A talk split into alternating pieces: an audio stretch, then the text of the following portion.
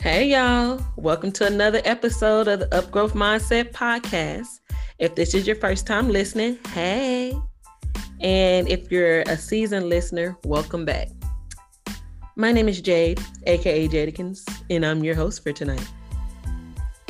And I'm your host, India. Every night, every episode, Jade. You're the host every time. What are you talking about?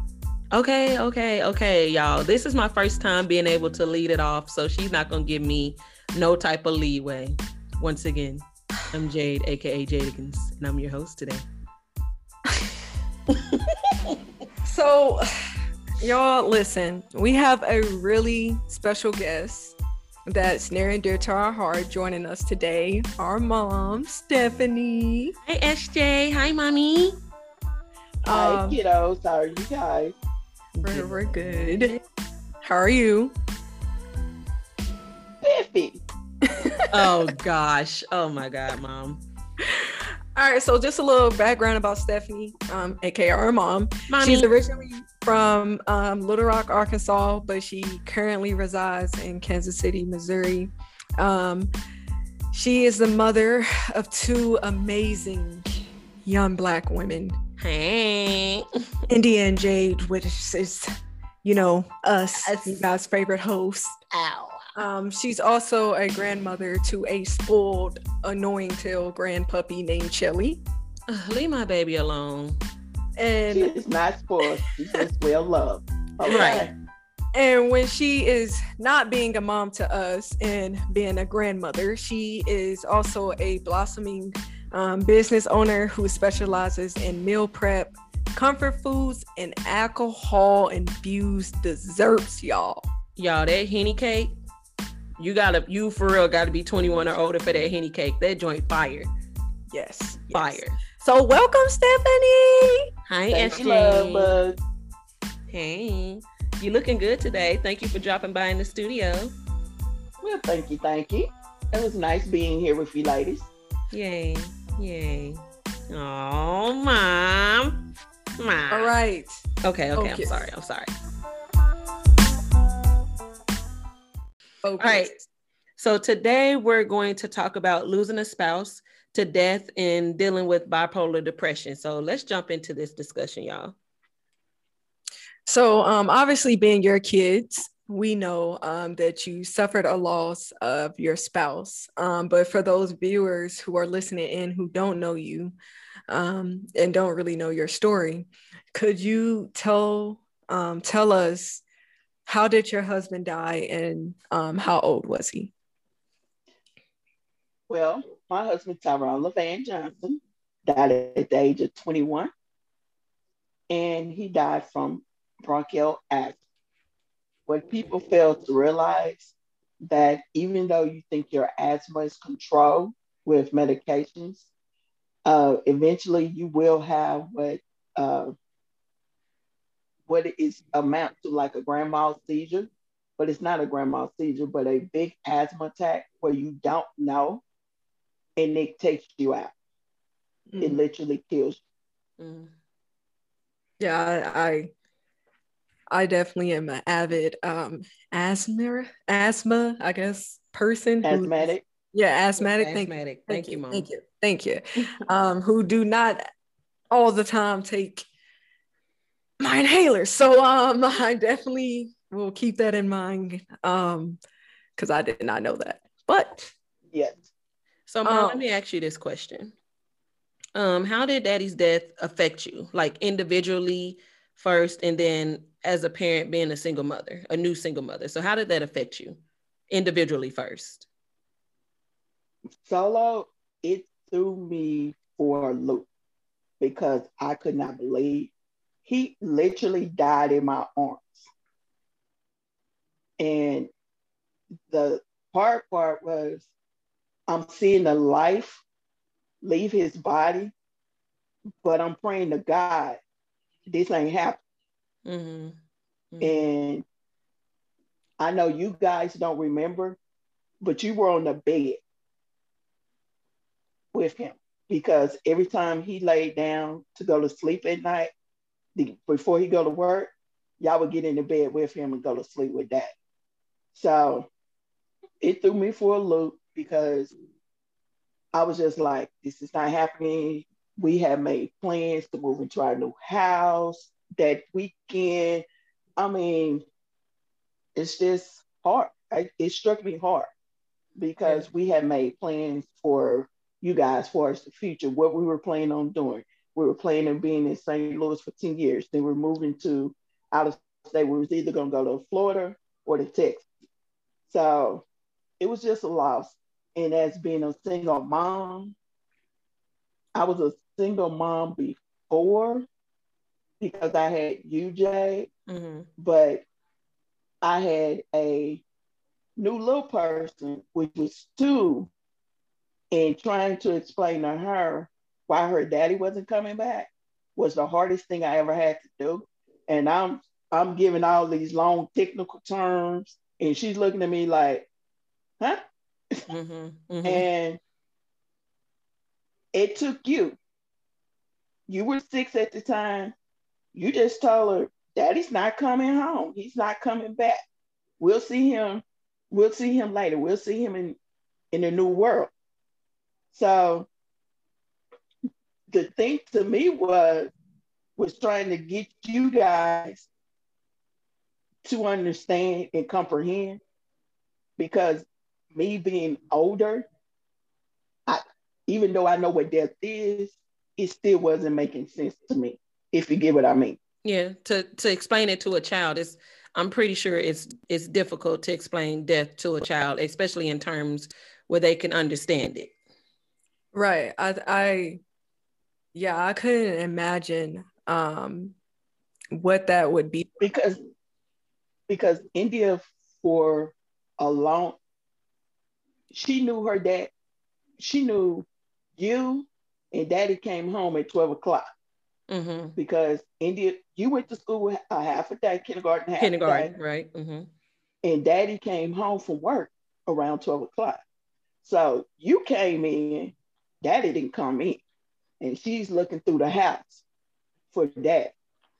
And daddy was nowhere to be found. So that was the hardest thing for me to get her to stop looking for daddy. Mm-hmm. Yeah.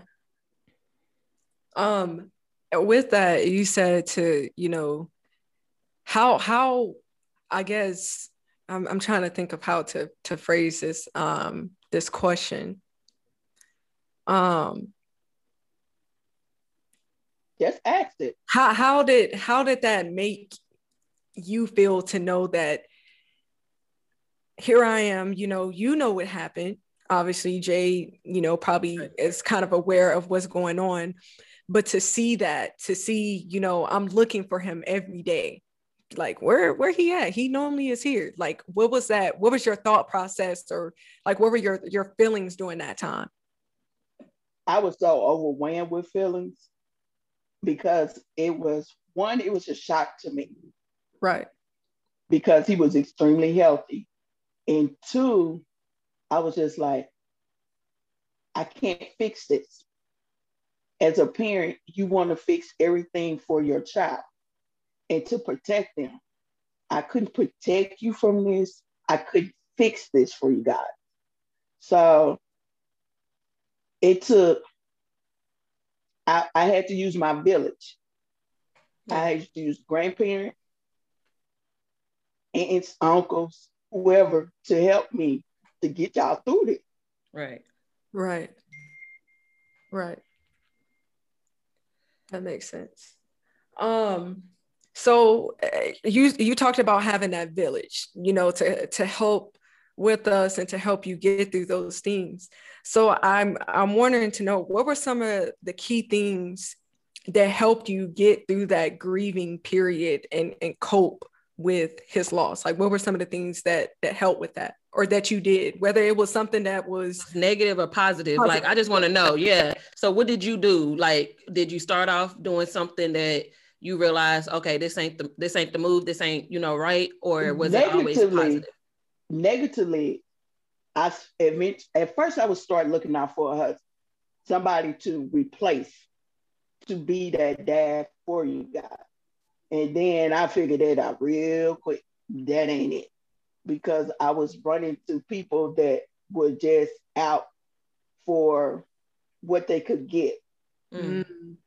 Mm-hmm. Then I got to the point where, and whether y'all believe it or not, Poppy pushed me into going into counseling because I had gotten in a situation legally. And uh, well, I'll just put it out there like this. At the time, India was four years old. She was going to a uh, going into pre-K. She had a teacher that did could not understand or would not understand that she had a death of her father. They pushed her into the to an ambulance and she freaked out. And India came home and told. So the next day I went to check her. You don't do her like that. Because it was bad enough. You're looking for your dad every day. You had a picture of him. You sat at the dinner table with you every day. You talked to him at night. You prayed with him at night and then this person does this. No, it wasn't, it wasn't cool with me. So she said something smart, and I laid hands. Y'all, I was in third grade Yo. when this happened, uh, and I can verify this story because India's pre-K class was right next to my third grade class, and we were learning division at the time. So when I looked out the classroom door, my principal, Dr. Branch, was carrying my mom out the out the school. So I, I it took me until fourth grade to learn how to divide because I had to go to the restrooms and I wanted to see what the heck was going on because it was a lot of explosives and a lot of bad words that shouldn't be said in front of children. And uh, yeah, we never went back to that school. So that's that. Yeah, never went back to that school for sure. and, it, and it wasn't that but I turned around and sued the school district.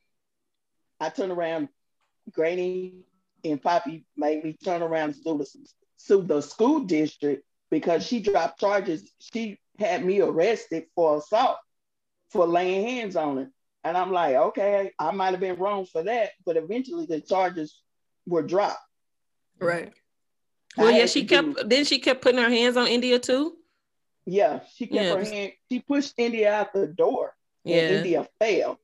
And I heard actually when India said mama, she had pushed her out the door and India fell. And that's when I snapped because I'm like, this ain't cool. You're just not gonna mistreat my child. You know, I just want to add. I just want to add to that story um because it was a girl that's in my class um and a couple of years ago, I can't, yeah, I would say probably about six years ago, she had wrote on Facebook that her sister also had that same teacher. And she put hands on on my friend's little sister and same thing ensued with her mama or whatever. But the lady ended up getting fired because it was not a one-time thing. Like she was known for putting her hands on these kids. So I mean, you can, I don't know how many black eyes it takes for you to learn not to put your hands on these folks' kids, but yeah. So why I keep putting my phone on silent and it keep dinging. I don't understand what's on and it's on do not disturb. It's driving me crazy. But um, mom, what what would you say was like a positive thing that helped you cope? I just start working. It was you guys. Basically, it was you in India that kept me focused because I had got to the point, to my lowest point, where I had started suicide attempts. Mm. And I said, India, to live with your uncle in Texas and sent you to stay with grandma. Mm-hmm. Mm-hmm. And come to find out that wasn't a good fit mm-hmm. for India. And from what happened in this situation, we didn't speak to maybe six, seven years ago when we started talking again. Who are you referring to? Who are you, yeah. who are you referring to? To Uncle Dre. Oh, okay. Your uncle. Oh, It's you're name dropping. Okay. I didn't know we was on that. Okay, all right, you making said- this episode spicy. She said, "We, you said this is a safe space, right?" She Right, said, that's you- what she you said. can- You she said said you- safe I can keep it right? real. She, She's she keeping it is real. Name dropping y'all. Woo, Lord. So, so when India came back and told me this, this, this went on, I called, made a phone call. I'm like, here I am sending you to her to help me. And you did this to her. Oh no, bro. You ain't never got to speak to me again in life. As long as you black living on God's green earth, you don't ever speak to me.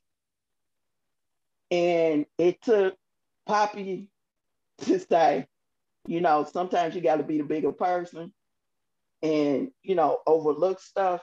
But it took me up to maybe seven years ago to overlook that. Yeah, And that's just being real honest. Yeah. I, I definitely, you know, it's crazy to hear, um, to hear you talk about that and to say that, you know, um, one of the reasons that you sent me to go stay with him was because you were at a very low low time in your life like you know you were contemplating um suicide and that's crazy for me to think about because as a kid i didn't you know i didn't see that. I didn't see hey my mom is at a you know a bad bad place right now. Um she's struggling. So i need to you know i'm saying? This is why she's sending me to go stay here. In my head as a kid i'm thinking man like you know my mom doesn't want me around or you know she doesn't love me or you know whatever the case may be in that moment and not it, it, it just it's nice to hear you tell your side you know Yeah, and to I be would, I would definitely agree with that. Like not being able, you know, young and not knowing. I mean, we're I'm 30. You're what 25, Indy 26. 26. So Mhm. like just now understanding that was the reason for stuff. I mean, I it hits couldn't you- different. I It hits different. I couldn't let you guys stay with Poppy because Poppy's wife didn't want you there. And she let me know she didn't want you there. So at the end of the day, instead of bringing chaos and drama to Poppy's house, I was like, lesser two evils. I just have to split my kids. One go with grandma, one go with uncle, and they help me out because I'm to the point by this time I have tried to commit suicide twice. Yeah So for those who do not know, um, Poppy is our grandfather, and we call him Poppy. No, we do not speak Spanish, but for some reason, with me being the oldest grandchild, I decided to name him Poppy. So just wanted to throw that on out there. Also, uh, been working on your podcast voice I I'm sorry. have I have been working on my podcast voice. what is this Yes, I, I wanted to be more calm and everything because this episode is spicy. So I wanted to be the wrench to this spicy episode. Really? Yes. Really? You it, the ranch to the spicy episode. Yes, this is 'cause not this is- spicy. it- this is real life. No, This you're right. No, real it's- life. it's- that's real. That's And real. it's real life but it's it's it's spicy because you know most times when people um they come on podcasts and i know specifically when we've had other people on podcasts they've been open but not open you know what i mean like they Oh, I'm loving this. I'm yeah loving I. I i am not opposed to it like i said the whole purpose of this platform is for you know women to be able to tell their stories and your story is your story you know Right. however that may look right. um, so if you want to make it spicy, spice it up. Spice it Mhm. up. Now, when we say spice it, we don't mean lie. Not calling you a liar, but we were saying spice it is if you got a name and you got to put dates and you got to tell folks addresses. We're here for all of that.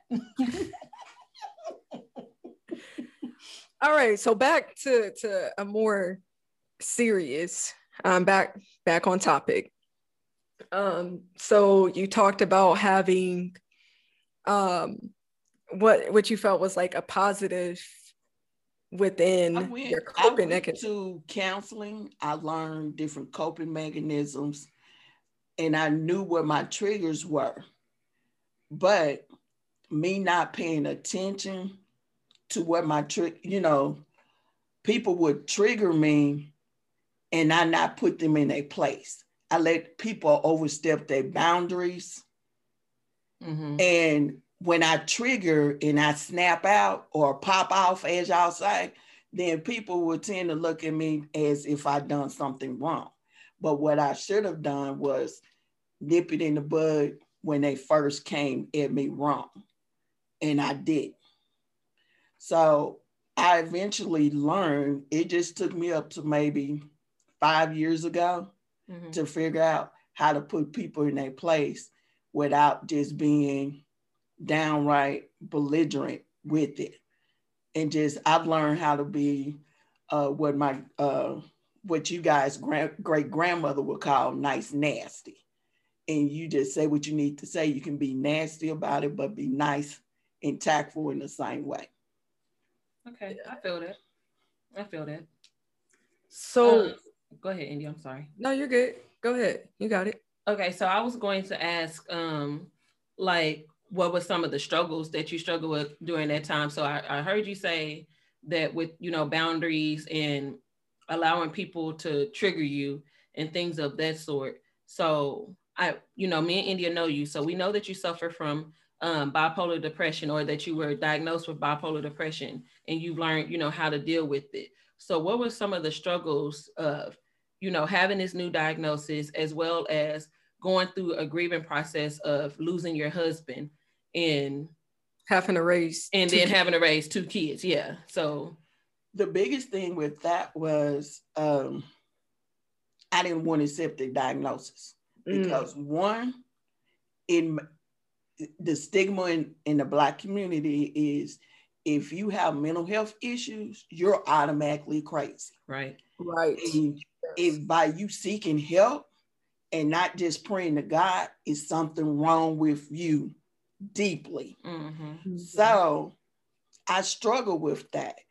I I struggled with the medications they gave me. One of the medications had me real lethargic. hmm Then another one had me on 10 where I was just bouncing Mhm. all off the walls. Mhm. And then there was a, a situation where I needed to have surgery and the medicine they gave me interfered with the medication that the psychiatrist gave me. hmm So me and India end up in a situation that wasn't good, where I've actually put hands on India and I never really done nothing like that outside of disciplining her. And once I found out it was the medication I was on, I stopped taking both of them mm until after I had my surgery. And then I went back to the farm, uh, back to the psychiatrist and had him to rewrite me a script for something else because I was like, that ain't cool because I never did anything like that. And that could have ended up in a situation where I could have actually really hurt her, detrimentally hurt her. Yeah. So are you still on medication now? I've learned how to cope hmm with uh, learning, put my coping mechanisms in place, hmm put my boundaries in place. hmm Um, I somewhat try to eat right. I've learned holistics, hmm medications Mhm. to take, Mhm. and things to do in order so I don't have to take Medication. medication. So um I know you said that um you took medication, but I I just want to know um from your perspective when you would have a bipolar episode, what did that look like? It could be where I'm extremely excited because the bipolar manic I have is I'm from one pole to the other pole. hmm So Right. in other words, I could be extremely excited or extremely depressed, or Right. or or I could be extremely volatile, volatile, Vi- Violent. Violent. Okay. Thank you. volatile, Volatile. Okay. Volatile. Yeah. volatile. That's the word I'm looking for. Yeah. So I never was extremely volatile, but that one time when I had that Mhm. medication interference, Mhm. most of the time I was always on highs, never too many lows. And then once they switched the medication around, then I started experiencing a lot of lows where I started getting into that depressed state of uh, wanting to kill myself. Mhm. And then I've tried suicide several more times. Mhm. So it it had got to the point where I had to figure out what I need to do to be the best for me. Because to be honest, I was just like, I know my girls need me. And I cannot leave here, leave them, leave them here by themselves Yeah. because dad's gone. And if I'm gone, who's gonna be there? Who's really gonna take care of them the way I would take care of them? You know something? Let me just pause you there for a quick second. Um, that is probably one of my biggest fears because um, for the viewers who don't know, me and Jade have have separate um, dads. We have different fathers, but my father always treated her as if she was, you know, he dang near had her. Right. So he was my Um, dad too. Yeah, he was her dad too. But that is something that I always am fearful of because I always look at it this way, right? So I already don't have my father.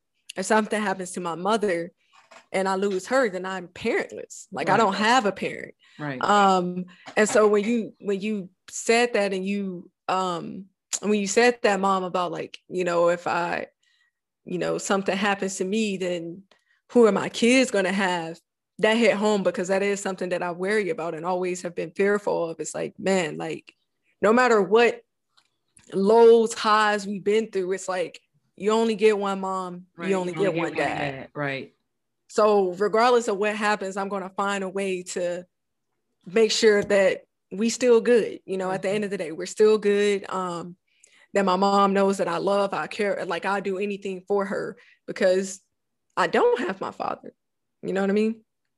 Yeah, that's real. That's that's real. Me, on the other hand, I try not to think about that. Like I, um, the older I get, the more I try not to think about death, because like when my grandmother on my dad's side passed away, um, last January, right before COVID, that was the it. That was it for funerals for me. Like I just I can't do. It. I used to not mind, you know, going to pay my respects to whoever has passed away or whatever like that, but now I'm just like, yeah, I don't I don't like to think about death. I don't like to put myself in any type of situation that would have me where I could possibly die or somebody I know could possibly die. So yeah, I feel you on that. I, I'm just on the other end of the spectrum where I'm always just like, uh, you need to have you exercised? Are you drinking more water? Are you doing it? Like that's I guess that's kind of my way of dealing with it to make sure that she's healthy and stuff like that. And you know, I think another good thing of that I appreciate, you know, and I was so excited about doing this podcast is because as a kid, when you're going through certain things, right, you don't you don't know, you don't truly understand. Right. So as a kid, I didn't understand that my mom has bipolar depression. Or one minute she'll be cool as a fan, next minute she'll just flip out. One minute she's sad, like Yeah. like you know what I'm saying, down. Yeah. Like I didn't understand that. yeah. And it's it's funny that she says, you know, a lot of time in the black community, when you have a mental health, you think, oh, she's just crazy. yeah. As a kid, I was just like, she crazy. She crazy. she's crazy, right? She's crazy. Something wrong with it. But then it's like as I got older and I started to understand um, and do my own research, you know, once I found out what, you know, she was bipolar and what that meant, it helped me so much because it, it made me understand certain things. Like just how we just said, like, in that moment when she sent me off to go stay with my uncle in Texas, I wasn't thinking, oh, she's hurting. She's, you know what I'm saying? She Yeah. has a lot going on. I'm just thinking my mom don't want me because Right. she's shipping me off somewhere. Right. And so hearing her story and hearing what she was going through and how she was feeling during those times, it just like it kind of in a sense almost makes me feel bad for all those, you know, bad I thoughts. no, baby, I never want you to feel bad. I never did it to make you feel bad. My whole thing was I was trying to get the get the help that I need to make sure you guys were okay. But in the process of trying to make sure you guys were okay, the person that I trust wasn't the person I needed to trust. Right. So I've learned how to interact or how you want to say um, deal with that person like long handle spoon. deal mm-hmm. with with a long handle spoon. I don't i don't need him for anything. And i mean to be honest i don't. I have always when i was younger i went to school. I have my associates. Mm-hmm. i've always worked two and three jobs. And when i got married i worked. Yeah so my whole thing was I've always worked to make sure y'all had. And whether, you know, people might have an opinion about me, oh, she's dressed this way, her hair's not done, she got this on, she got that on. It was because I want to make sure you guys were straight. Yeah. And to be honest, that's I'm just gonna be real 100. I mean, that's that's real though, because I mean, if I think about it as a kid, like we didn't have much, but I mean, it wasn't like it wasn't like you were the type of parent that we didn't have much, but when you got stuff, you went out and bought you a whole bunch of stuff, and right. I was the one steady looking dusty. Right. No, it was like when I had money, I'm gonna make sure that you got whatever watches, cars, basketball shoes you wanted, and right. I was gonna look dusty. Yeah, Not calling you dusty, dusty, but, but yeah. yeah. So, Indy, you told your experience, so I want to give my experience if that's okay. Yeah, go ahead. The room still the room's still open. Yeah, the room is still open, and um, is is is welcome. Is we're waiting for you. Okay. All right. Let me own in. All right. So me being an older one, I was almost I feel like I was a lot more patient with mom because I kind of knew that okay, she had this mental condition or whatever, and I needed to be nice or whatever like that. But I'm not gonna lie, me being black, I still thought she was crazy because you know, right. That that's the stigma that you have in the in the in the like, community or whatever, right? But it was when I got diagnosed with bipolar depression because you know told you my story everything like that. When my doctor told me that my primary care physician when she first i got diagnosed twice with my primary care physician and then with my actual therapist. So when my primary care physician told me that i looked at her and i was like i'm not crazy and she was like, no, no, no, you're not crazy. And I was like, I don't spaz out on people like that. Like, no, I'm not bipolar. I was like, I'm just, I'm just depressed. I'm just having, you know, sad days. And she was just like, yes. And so she had to explain it to me. And I'm looking at her and I'm literally bawling my eyes out because I'm thinking, I don't want to be crazy. I don't want to be crazy like my mom and all this other stuff. And mm-hmm. so I had to realize like, she's not crazy. You're not crazy y'all just have a different way of dealing with emotions. Yes. Emotions. Yes. Or whatever. Yes. So it wasn't until I got my diagnosis. Well, you know, I wouldn't say it wasn't until I got my diagnosis, but I understood. But then I really, really understood once I had my diagnosis. And I had to realize like sometimes you just, with people with bipolar depression, sometimes you just have too much dip on your chip. And when you got too much dip on your chip, you can't get out the bed. You can't, you can't do nothing but just sit there and let the chip get soggy. But then you have your days where your your chip is crisp and it's like one of them Doritos that got all the seasoning on it and you're in a great mood. So yeah, I, I get it. Yeah.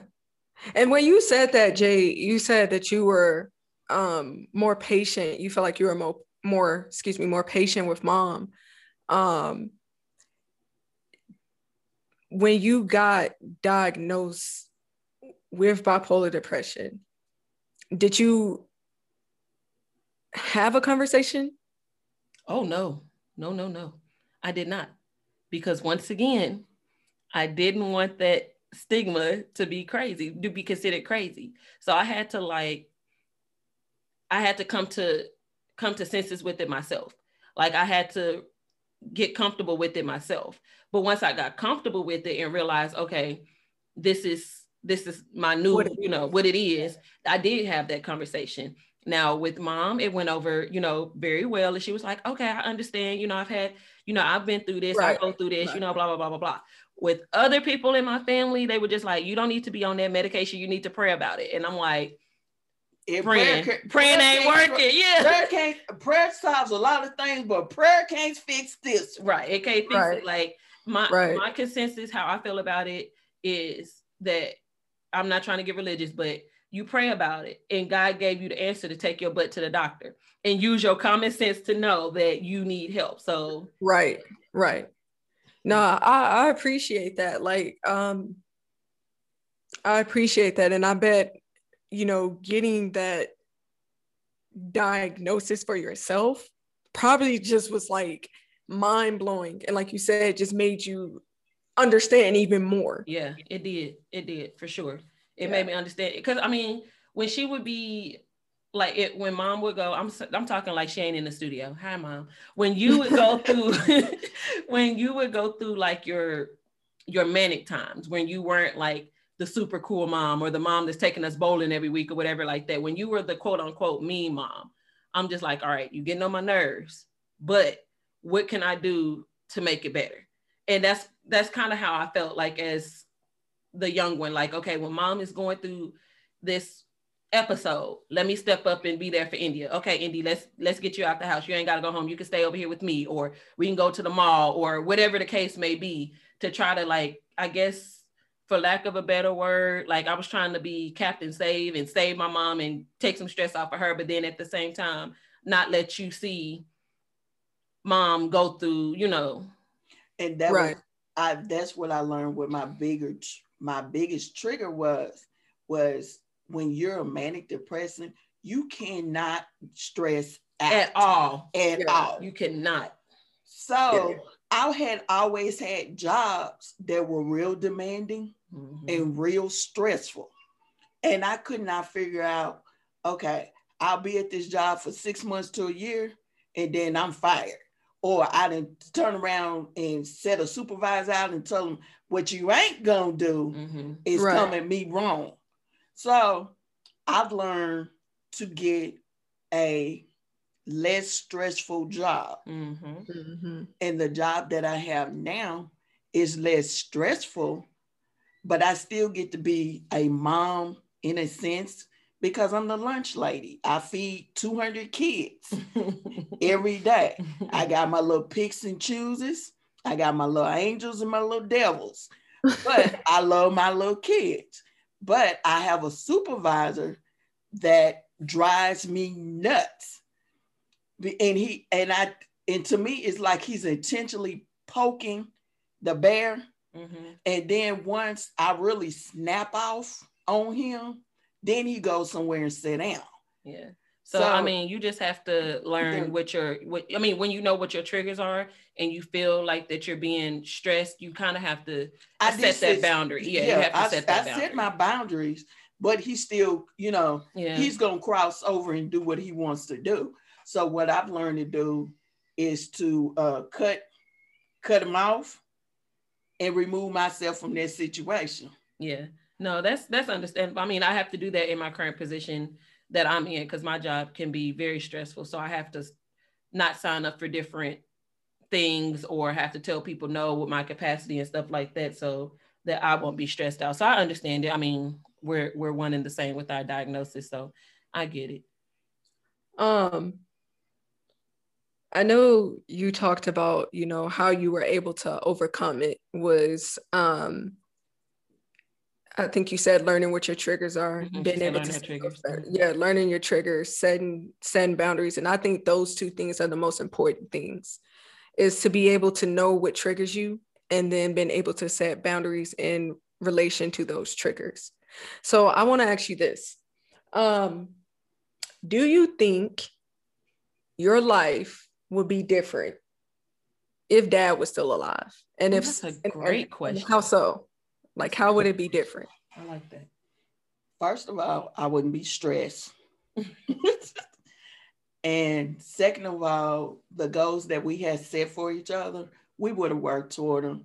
The difference would have been your guys' lives would have been different, as in you probably wouldn't play basketball because he would have had a different direction that he would wanted you to go. And the same way with Jay.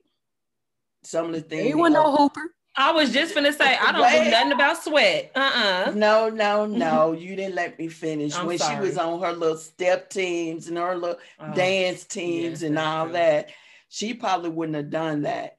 But he would have had uh, goals, specific goals, where we were planning on staying in St. Louis for 10 years, either moving to Texas or to Florida. And his thing was to own a barbershop. And I've, after he died, I learned how to cut and do hair. So that was one goal that I, you know, I kept and I do well. Hmm. The other thing was I wanted my own restaurant. Had he been alive, probably would have had it. Mm-hmm. He supported me in what I wanted to do. I supported him in what he wanted to do. Mom, can I just uh be Jade real quick? These long pauses that you have in between sentences, it's like I'm I'm like reading the closed caption, even though you're in the studio with me. It's like dot dot dot dot dot. and I'm just like, I'm girl. sorry. I'm sorry because I'm trying to put it in. I'm trying to. She's trying to get her thoughts together, Jade. I'm sorry, but mom No, no, no, no, no. It's not that I'm trying to put my thoughts together. I'm trying to make sure I don't curse. Oh, thank you. You know what I'm saying? I'm trying to make sure I don't curse because if anybody know me, I got a potty mouth at times. So I'm trying to make sure I don't say anything inappropriate or curse. Thank you. Jay, Jade, appreciate that. Jade said she was talking and it was still loading like Netflix. Yeah, it was like it was just like like when I was looking when I'm listening to I'm you sorry, talk. I will speak faster, okay? Thank you. No, no, no, no. You No, do no, no. You, you Mom, do you know we're gonna give you a hard time. You already oh know. Oh, You've been my knowing me my whole life. You know. I'm coming with this. And I don't even like closed captions. You know I hate reading.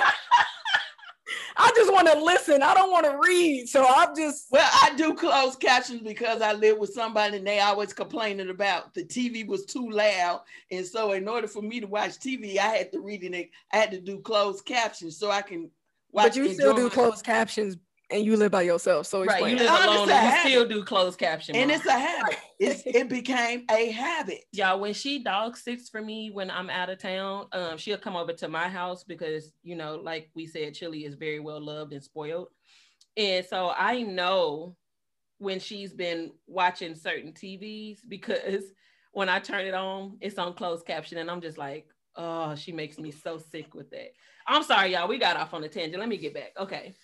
So, mom, Yes. um do you feel like you have truly healed and do you feel like your life is somewhat normal after over 20 years of the love of your life being gone and, and losing a spouse do you feel like you have truly healed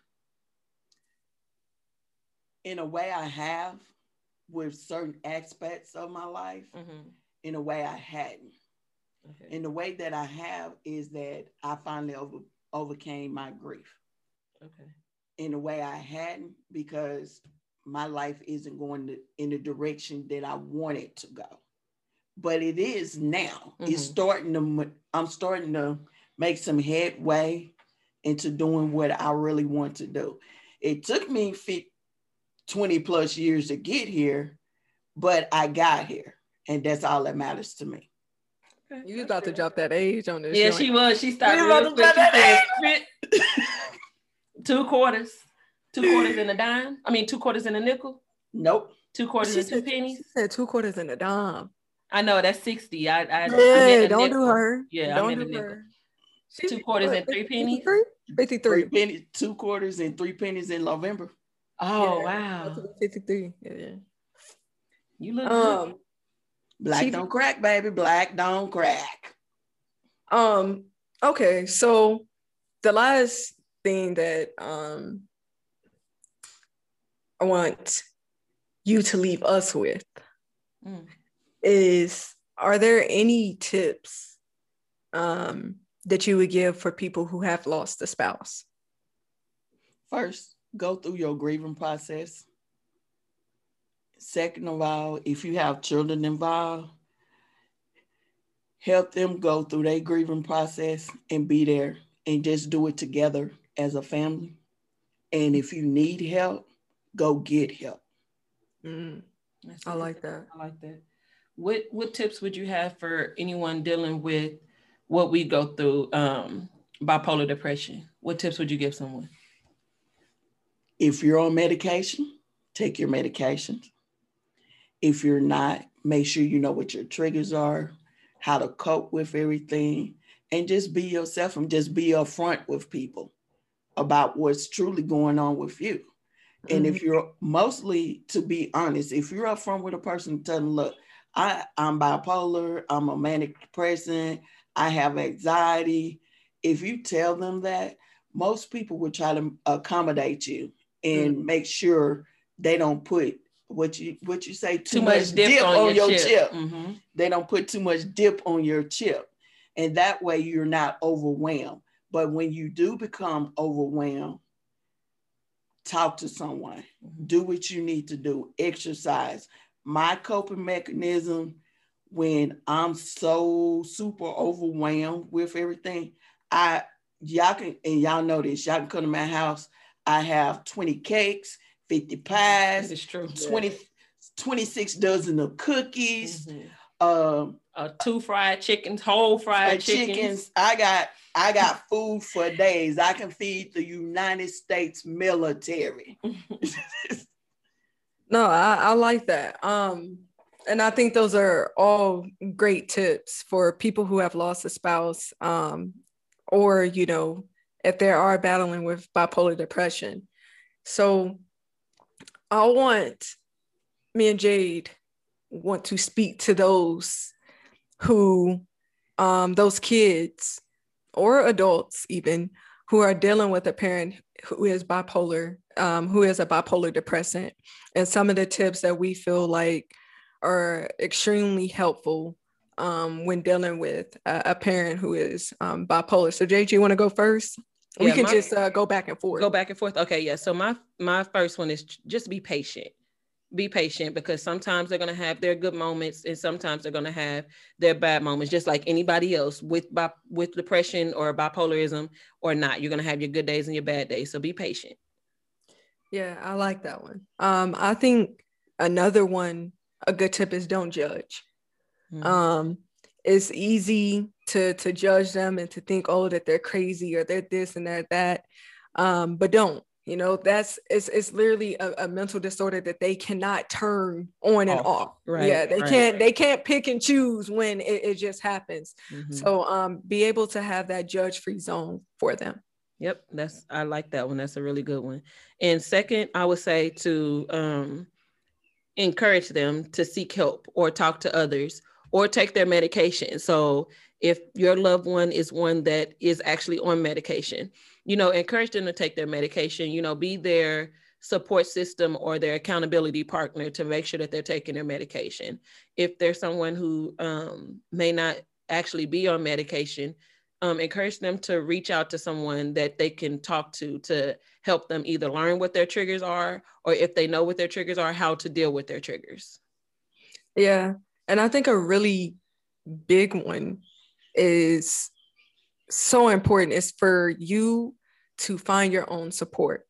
So mm. um, it can be difficult, as we know, living with a person who has bipolar disorder, but it's important for you you know, who may be experiencing that, um, to find someone that you also can talk to and vent about your own frustrations or what you may be going through as well. Um, it doesn't have to, you know, just be all based around that, you know, your loved one that has um, bipolar, but also take time for you to to have your own support, you know, for you to have those people that's, that's in your corner. Very, that you very important. That yeah. that one is a big one because if you don't have anybody to kind of vent to or help fill your love cup, you're you'll get kind of your your love cup will be empty, and then you're feeling alone. I guess you could say. So yeah, that's yeah, feeling alone. You you get into depression yourself and all mm-hmm. that. So it's important mm-hmm. that you have your own support support system, um, support team as well. Yeah.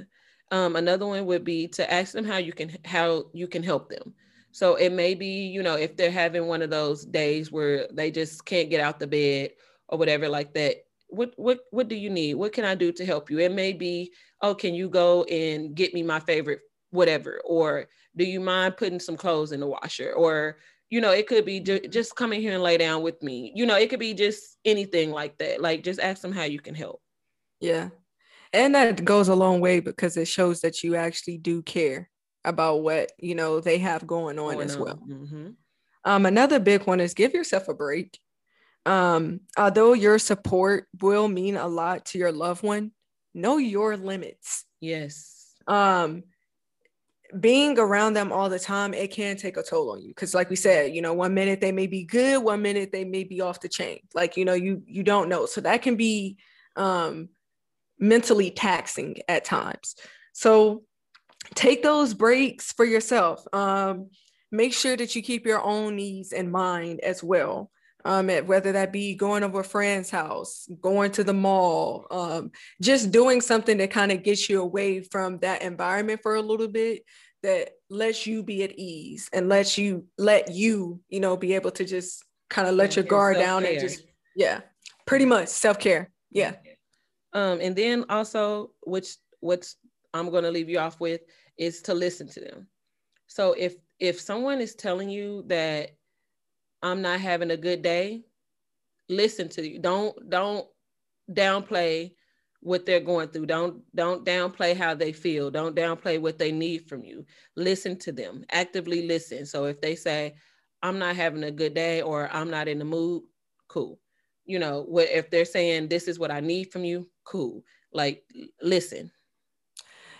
And to piggyback off of yours, Jay, the last one that I'm gonna going to leave you guys with is yes, listen to them, mm-hmm. but also be willing to talk about your feelings as well. Um, your feelings matter too. Right. So um, it's important to, like you said, to listen to them, to listen to them, but it's also equally important for them to be able to listen to you so they know what you know their illness you know how it's affecting you you know and you guys can find ways to help each other um, just don't do it on a day when they're already manic. So if they're already in a down mood, or if they're one who, like me, my moods are either I'm happy or I'm super sad.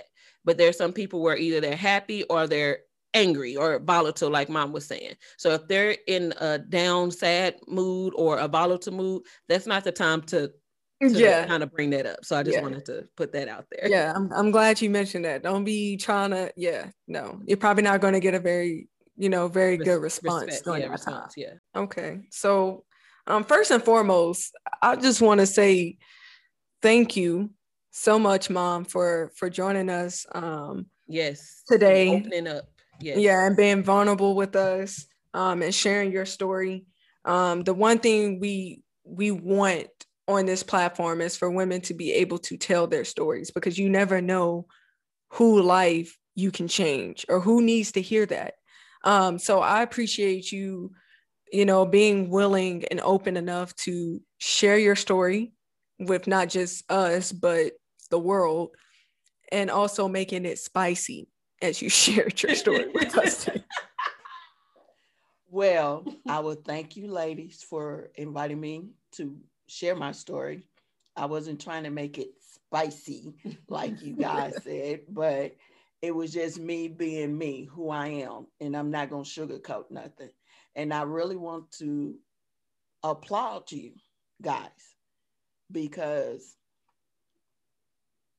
I might not do everything right as a parent, but I appreciate the heck out of y'all. And. I love y'all. Might not tell you all the time, but I love you. And I got you backs.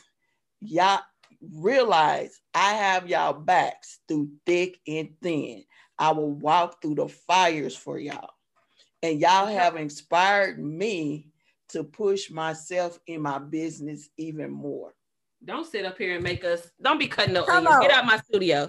Get out. God dang it! I know. Like we was doing that one good. Yeah, I had that. Yeah, that like it was just like okay. Y'all supposed to be thugs. Thug it out. Yeah, Thug yeah, yeah. You're right. Yeah, hold yeah, on, yeah. Let, let Push us get back a little bit in the studio. Hold on, hold on, hold on. yeah, I'm back. Mom, no, for real. Like you, you you came in here and you did make it spicy, but I'm only I only said that to keep from being sad because being your child. And I know we've had this conversation and you've always been like, you know, it's a lot of stuff that y'all don't know. But the fact that you came in here and told and actually was able to open up about the stuff we don't know, like, thank you. We appreciate that. And you, yeah. you, you I, I'm pretty sure after we drop this podcast on Sunday, we're going to get some messages and emails and text messages talking about how valuable this was because every every time we drop a podcast we we help someone and we never realize that we're helping someone. But i know for sure that if we don't if if no one gets anything out of this podcast i did. Right. i really did. I yeah, that's real. And i want to apologize if i was a bad child even though i was an angel child but i do want to say that i do love you too mom and thank you for coming in here and and opening up um, okay, so you guys just got super deep and like emotional, like really yeah. quick on me. Like, yeah, it went from thug to emotional to thug to emotional because um, you have the bipolar twins over here, so we got to do that. I'm weak. No, but um, just to go along with what you said, I, I definitely want to give you your flowers in a sense. Um, give you your flowers for that because like jay said we don't know every little thing you right, know what i mean? And um eh, this is a safe space you know what i'm saying? We we've been saying that every episode we let it be known as a safe space for for women to be able to tell their stories. And like jay said if nobody else got anything out of this i did and mm-hmm. it it the emotions that i feel right now right Right. Literally, like yes. the emotions that I feel right now is just like I am so thankful that we had this this episode mm-hmm. because even though this is something you know that happened when we were younger, mm-hmm. I feel like I was able to heal even more based yeah. off of this episode. Honestly, I would agree. I would agree. Um. So so thank you thank you again for that.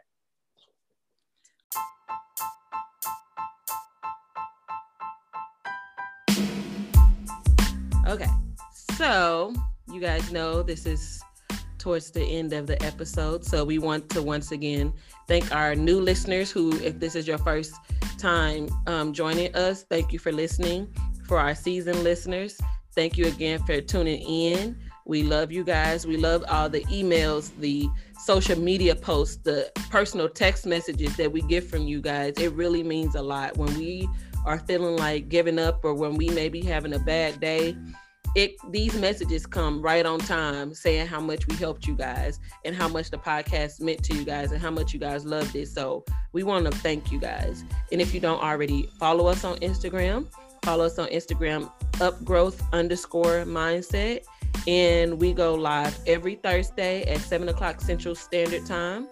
And also our new facebook page um, upgrowth mindset as well.